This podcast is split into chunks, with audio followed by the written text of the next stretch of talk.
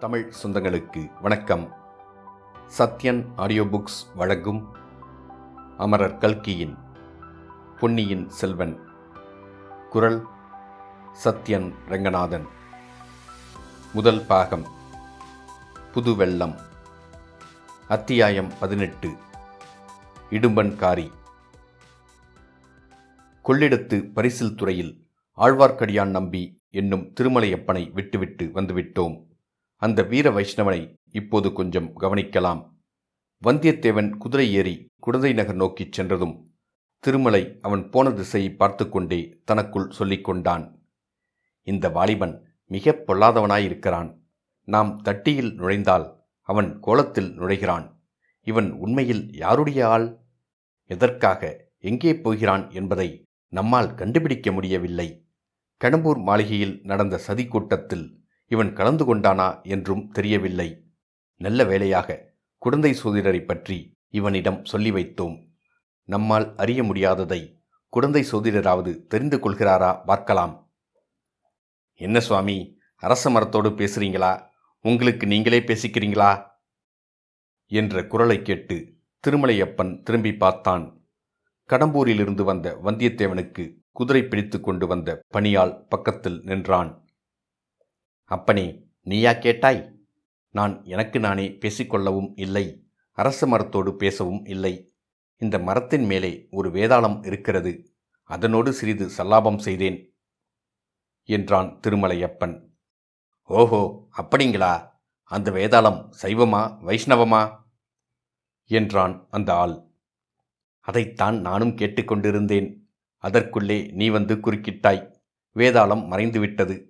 போனால் போகட்டும். உன் பெயர் என்ன அப்பனே? எதற்காக கேட்கிறீங்க சுவாமி? நடுக்கொள்ளிடத்தில் படகு கவிழாமல் காப்பாற்றினாயே. அப்படிப்பட்ட புண்ணியவானாகிய உன்னை நான் ஞாபகத்தில் வைத்துக்கொள்ள வேண்டாமா? என் பெயர் என் பெயர் இடும்பன்காரி சுவாமி என்று இழுத்தாற்போல் சொன்னான். ஓ இடும்பன்காரியா? எப்போதோ கேட்ட ஞாபகமாயிருக்கிறதே. இடும்பன்காரி அப்போது ஒரு விசித்திரமான காரியம் செய்தான். தன்னுடைய விரித்த கைகள் இரண்டையும் ஒன்றின் மேல் ஒன்றை குப்புறுத்தி வைத்துக்கொண்டு இரு ஓரத்து கட்டை விரல்களையும் ஆட்டினான். ஆட்டிக்கொண்டே திருமலையப்பரின் முகத்தை பார்த்தான். அப்பனே இது என்ன சமிஞ்சை? எனக்கு விளங்கவில்லையே என்றான் திருமலை. அப்போது இடும்பன்காரியின் கரிய முகம் மேலும் சிறிது கருத்தது. கண் புருவங்கள் நெறிந்தன நானா? நான் ஒன்றும் சமிஞ்சை செய்யவில்லையே என்றான். செய்தாய் செய்தாய் நான் தான் பார்த்தேனே. பரதநாட்டிய சாஸ்திரத்தில் திருமாலின் முதல் அவதாரத்துக்கு ஒரு அஸ்தம் பிடிப்பதுண்டு. அது மாதிரி செய்தாயே. திருமாலின் முதல் அவதாரம் என்றால் அது என்ன? எனக்கு தெரியவில்லை சுவாமி. விஷ்ணுவின் முதல் அவதாரம் தெரியாதா? மச்சாவதாரம். மீனை சொல்லுறீங்களா? ஆமாம் அப்பனே ஆமாம். நல்ல வேலை சுவாமி உங்கள் கண்ணே விசித்திரமான கண்ணாயிருக்கிறதே. வெறும் மரத்தின் மேலே வேதாளம் தெரிகிறது. என் வெறுங்கையிலே மச்சவதாரம் தெரிகிறது. ஒருவேளை மீன் பேரிலே சாமியாருக்கு கொஞ்சம் ஆசை அதிகமோ? சேச்சே அந்த மாதிரியெல்லாம் சொல்லாதே அப்பனே. அது போனால் போகட்டும். நம்மோடு படகிலே ஒரு வீரசைவர் வந்தாரே. அவர் எந்த பக்கம் போனார் பார்த்தாயா? பார்க்காமல் என்ன? பார்த்தேன். நான் குதிரை வாங்க போன பக்கம்தான் அவர் வந்தாரு. உங்களை பற்றி திட்டிக் கொண்டே வந்தார். என்னவென்று என்னை திட்டினார்? உங்களை மறுபடியும் அந்த வீரசைவர் பார்த்தால் உங்கள் முன்குடுமையை சிரைத்து தலையை மொட்டையடித்து ஓஹோ அந்த வேலை கூட அவருக்கு தெரியுமா? உங்கள் திருமேனியில் உள்ள நாமத்தை எல்லாம் அழித்துவிட்டு திருநீற்றை பூசிவிடுவாராம். அப்படியானால் அவரை கட்டாயம் நான் பார்த்தே ஆக வேண்டும். அவருக்கு எந்த ஊர் என்று உனக்கு தெரியுமா? அவருக்கு புள்ளிருக்கும் வேலூர் என்று அவரே சொன்னாருங்க.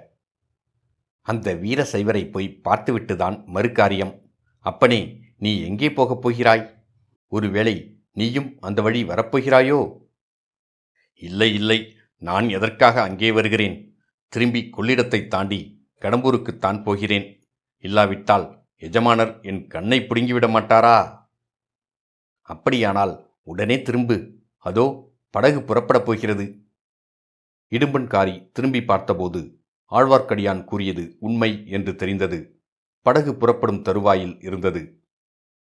சரி சாமியாரே நான் போகிறேன் என்று சொல்லிவிட்டு படகுத்துறையை நோக்கி விரைந்து சென்றான் இடும்பன்காரி பாதி வழியில் ஒரு தடவை திரும்பி பார்த்தான்.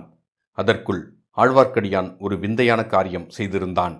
மலமல என்று அந்த அரச மரத்தின் மீது பாய்ந்து ஏறி கிளைகள் அடர்ந்திருக்கும் இடத்துக்கு போய்விட்டான். ஆகையால் இடுமன்காரியின் கண்ணோட்டத்தில் அவன் விழவில்லை. இடும்பன்காரி நதியின் பரிசில் துறையை அடைந்தான். படகோட்டிகளில் ஒருவன் அக்கரைக்கு வருகிறாயா அப்பா? என்று கேட்டான். இல்லை அடுத்த படகில் வரப்போகிறேன் நீ போ என்றான் இடும்பன்காரி. அடே இவ்வளவுதானா? நீ வருகிற வேகத்தை பார்த்துவிட்டு அல்லவா படகை நிறுத்தினேன்?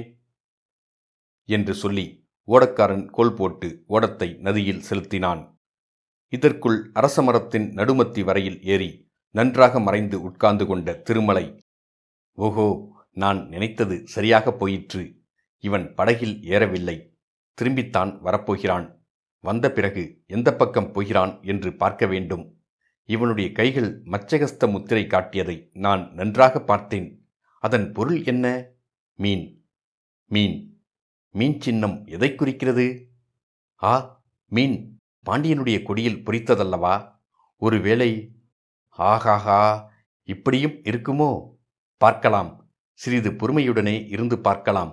பொறுத்தவர் பூமி ஆழ்வார் பொங்கியவர் காடாழ்வார்.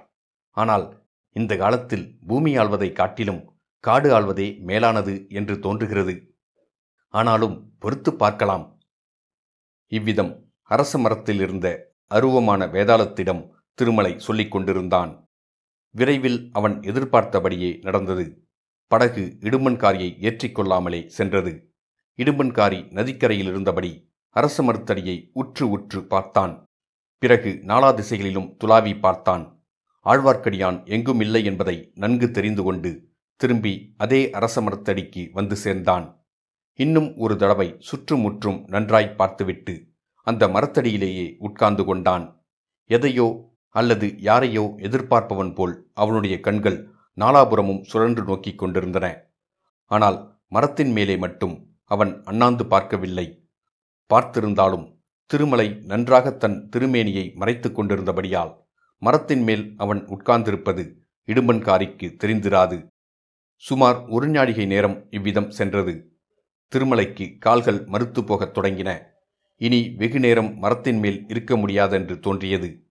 இடும்பனோ மரத்தடியிலிருந்து எழுந்திருக்கும் வழியாக தோன்றவில்லை. தப்பித்துப் போவது எப்படி? எவ்வளவு ஜாக்கிரதையாக மரத்தின் மறுபக்கத்தில் இறங்கினாலும் ஏதாவது சத்தம் கேளாமல் இராது. கேட்டால் இடும்பன்காரி உடனே பார்த்து விடுவான். அவனோ இடுப்பில் ஒரு கூரிய கொடுவாளை செருகிக் கொண்டிருந்தான். அதை தன் பேரில் அவன் பிரயோகிக்க மாட்டான் என்பது என்ன நிச்சயம்? வேறு என்னதான் செய்வது? பேய் பிசாசைப் போல் பயங்கரமாக சத்தமிட்டு கொண்டு இடுமனின் மேலேயே குதிக்கலாமா? குதித்தால் தன்னை வேதாளம் என்று நினைத்து கொண்டு அவன் பயத்தினால் மூச்சையடைந்து விழலாம் அல்லவா? அல்லது தப்பித்து ஓட பார்க்கலாம் அல்லவா? அச்சமயம் தானும் தப்பி ஓடிவிடலாம்.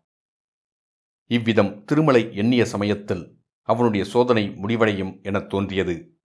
ஓர் ஆள் தென்மேற்கிலிருந்து அதாவது குடந்தைச்சாலை வழியாக வந்து கொண்டிருந்தான். அவனுக்காகத்தான் இடுமன்காரி இத்தனை நேரமாய் காத்திருக்கிறான் என்று திருமலையின் உள்ளுணர்ச்சி கூறியது. புது ஆள் வந்ததை பார்த்ததும் அரச மரத்தடியில் உட்கார்ந்திருந்த இடும்பன் எழுந்து நின்றான். வந்தவன் முன்னால் இடும்பன் செய்த சமிஞ்சையை செய்தான். அதாவது ஒரு விரித்த புறங்கையின் மேல் இன்னொரு விரித்த கையை வைத்து இரண்டு கட்டை விரல்களை ஆட்டி மச்ச சமிஞ்சை பிடித்து காட்டினான். அதை பார்த்த இடும்பனும் அதே மாதிரி செய்து காட்டினான். உன் பெயர் என்ன? என்று வந்தவன் கேட்டான். என் பெயர் இடுமன்காரி உங்கள் பெயர்? சோமன் சாம்பவன். உங்களைத்தான் எதிர்பார்த்து கொண்டிருந்தேன். நானும் உன்னை தேடிக்கொண்டுதான் வந்தேன். நாம் எந்த திசையில் போக வேண்டும்? மேற்கு திசையில்தான். எவ்விடத்திற்கு? பகைவனின் பள்ளிப்படைக்கு. திருப்புரம்பியம் அருகில் இறைந்து பேசாதே யார் காதிலாவது விழப்போகிறது? என்று சொல்லி சோமன் சாம்பவன் நாலா பக்கமும் பார்த்தான். இங்கே ஒருவரும் இல்லை முன்னாலேயே நான் பார்த்துவிட்டேன். பக்கத்தில் எங்கும் ஒளிந்திருக்கவும் இடமில்லையே? கிடையவே கிடையாது. அப்படியானால் புறப்படு எனக்கு அவ்வளவு நன்றாக வழி தெரியாது. நீ முன்னால் போ. நான் சற்று பின்னால் வருகிறேன். அடிக்கடி நின்று நான் பின்னால் வருகிறேனா? என்று பார்த்து போ. ஆகட்டும் வழி நல்ல வழியல்ல. காடும் மேடும் முள்ளும் கல்லுமாயிருக்கும். ஜாக்கிரதையாக பார்த்து நடந்து வர வேண்டும். சரி சரி நீ புறப்பட்டு போ. காட்டு வழியாயிருந்தாலும் யாராவது எதிர்ப்பட்டால் மறைந்து கொள்ள வேண்டும். தெரிந்ததா? தெரிந்தது தெரிந்தது. இடும்பன்காரி கொள்ளிடக்கரையோடு மேற்கு திசை நோக்கி போனான். அவனுக்கு சற்று பின்னால் சோமன் சாம்பவனும் தொடர்ந்து சென்றான். இருவரும் கண்ணுக்கு மறையும் வரையில் ஆழ்வார்க்கடியான் மரத்தின் மேலேயே இருந்தான். எல்லாவற்றையும் பார்த்து கொண்டும் கேட்டுக்கொண்டும் இருந்தான். ஆகா காலம் பொல்லாத காலம். எதிர்பாராத காரியங்கள் எல்லாம் நடைபெறுகின்றன. ஏதோ ஒரு பெரிய மர்மமான காரியத்தை தெரிந்து கொள்ள கடவுள் அருளால் சந்தர்ப்பம் கிடைத்திருக்கிறது. இனி நம்முடைய சாமர்த்தியத்தை பொறுத்தது விஷயத்தை அறிவது. கடம்பூர் மாளிகையில் அரைக்குறையாகத்தான் தெரிந்து கொள்ள முடிந்தது. இங்கே அப்படி ஏமாந்து போகக்கூடாது. திருப்புரம்பியம் பள்ளிப்படை என்றால் கங்க மன்னன் பிருத்திவிபதியின் பள்ளிப்படையைத்தான் சொல்லியிருக்க வேண்டும். அந்த பள்ளிப்படையை கட்டி நூறு வருஷம் ஆகிறது. ஆகையால் பாழடைந்து கிடக்கிறது. சுற்றிலும் காடு மண்டி கிடக்கிறது.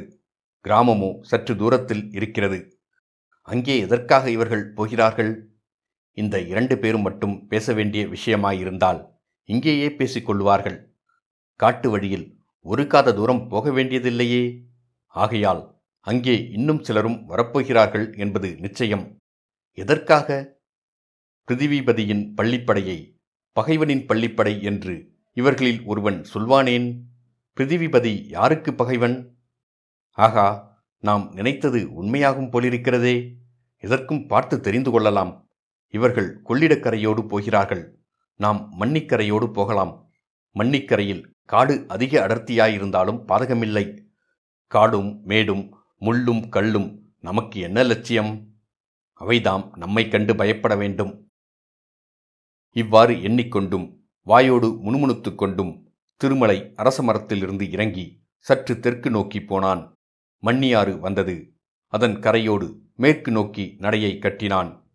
ஜனசஞ்சாரமில்லாத அடர்ந்த காடுகளின் வழியாக ஆழ்வார்க்கடியான் புகுந்து சென்று சூரியன் அஸ்தமிக்கும் சமயத்தில் திருப்புரம்பியம் பள்ளிப்படை கோயிலை அடைந்தான். இத்துடன் அத்தியாயம் பதினெட்டு முடிவடைந்தது. மீண்டும் அத்தியாயம் பத்தொன்பதில் சந்திப்போம்.